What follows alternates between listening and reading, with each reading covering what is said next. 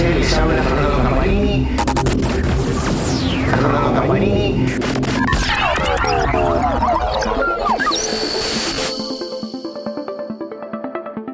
Hola amigos de Motora Diesel, les habla Fernando Campanini con un nuevo podcast sobre tecnología y seguridad en el transporte. Hoy vamos a hablar de un material compuesto que cada vez se utiliza más en los camiones. Estamos hablando de la resina Miton.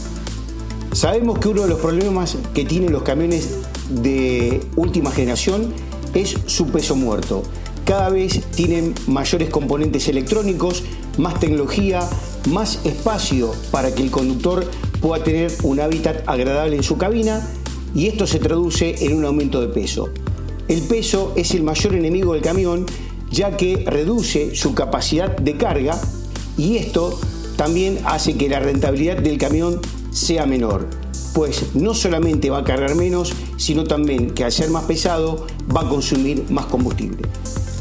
La industria del transporte y especialmente de los materiales compuestos lo que ha hecho es buscar soluciones para que el camión pueda reducir este peso. Y una de estas soluciones es este material compuesto llamado resina Miton, que es una resina que tiene dos componentes y que se inyecta dentro de un molde y cuando se inyecta en este molde se produce una reacción química que hace que se endurezca esta resina y tome la forma de la pieza.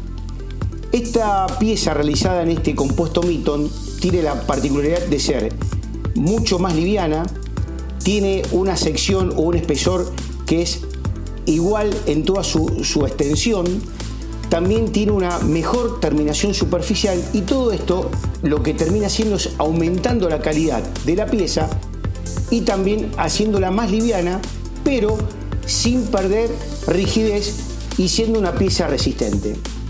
Esta resina Miton ha permitido al transporte en todos sus componentes ahorrar más de un 35% de peso si comparamos las mismas piezas siendo fabricadas en fibra de vidrio con resina o en material compuesto SMC, lo cual es muy importante. Y ustedes preguntarán, ¿y cuáles son las piezas que tienen Miton dentro de un camión? Es muy fácil identificar todas aquellas piezas plásticas que nosotros vemos con nuestros ojos, empezando por el cofre o capó, siguiendo por los pontones laterales, también el sobretecho o el techo del dormitorio, con su obviamente deflector de techo de aire que está en su parte superior, las alas laterales de obviamente la cabina, que también sirven para canalizar el aire, todos estos elementos plásticos están fabricados en esta resina Mito.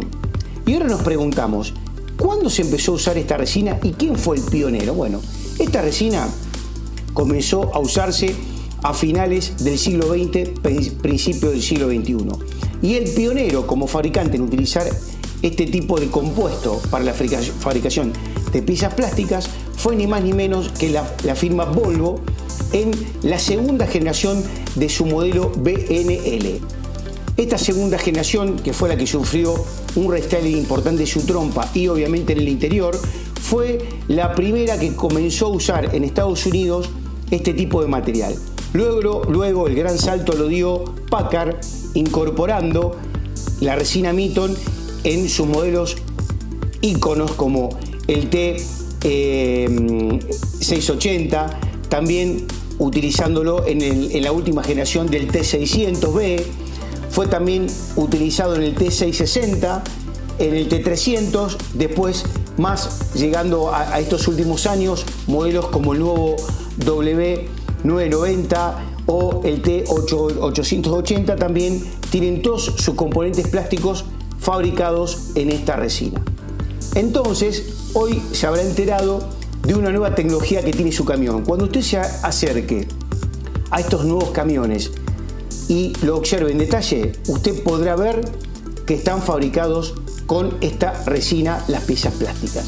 Y ya para finalizar, ¿cómo usted nota que está fabricado en Miton? Muy fácil.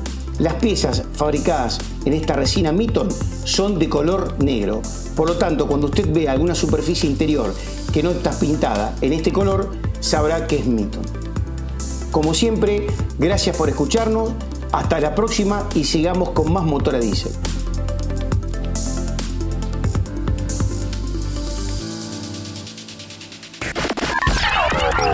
MD News Podcast es presentado por Motora Diesel. Escúchanos cada 15 días por Spotify, iTunes y Amazon Music. Si quieres saber más de nuestro contenido y ser parte de nuestra comunidad, visita www.motoradiesel.com.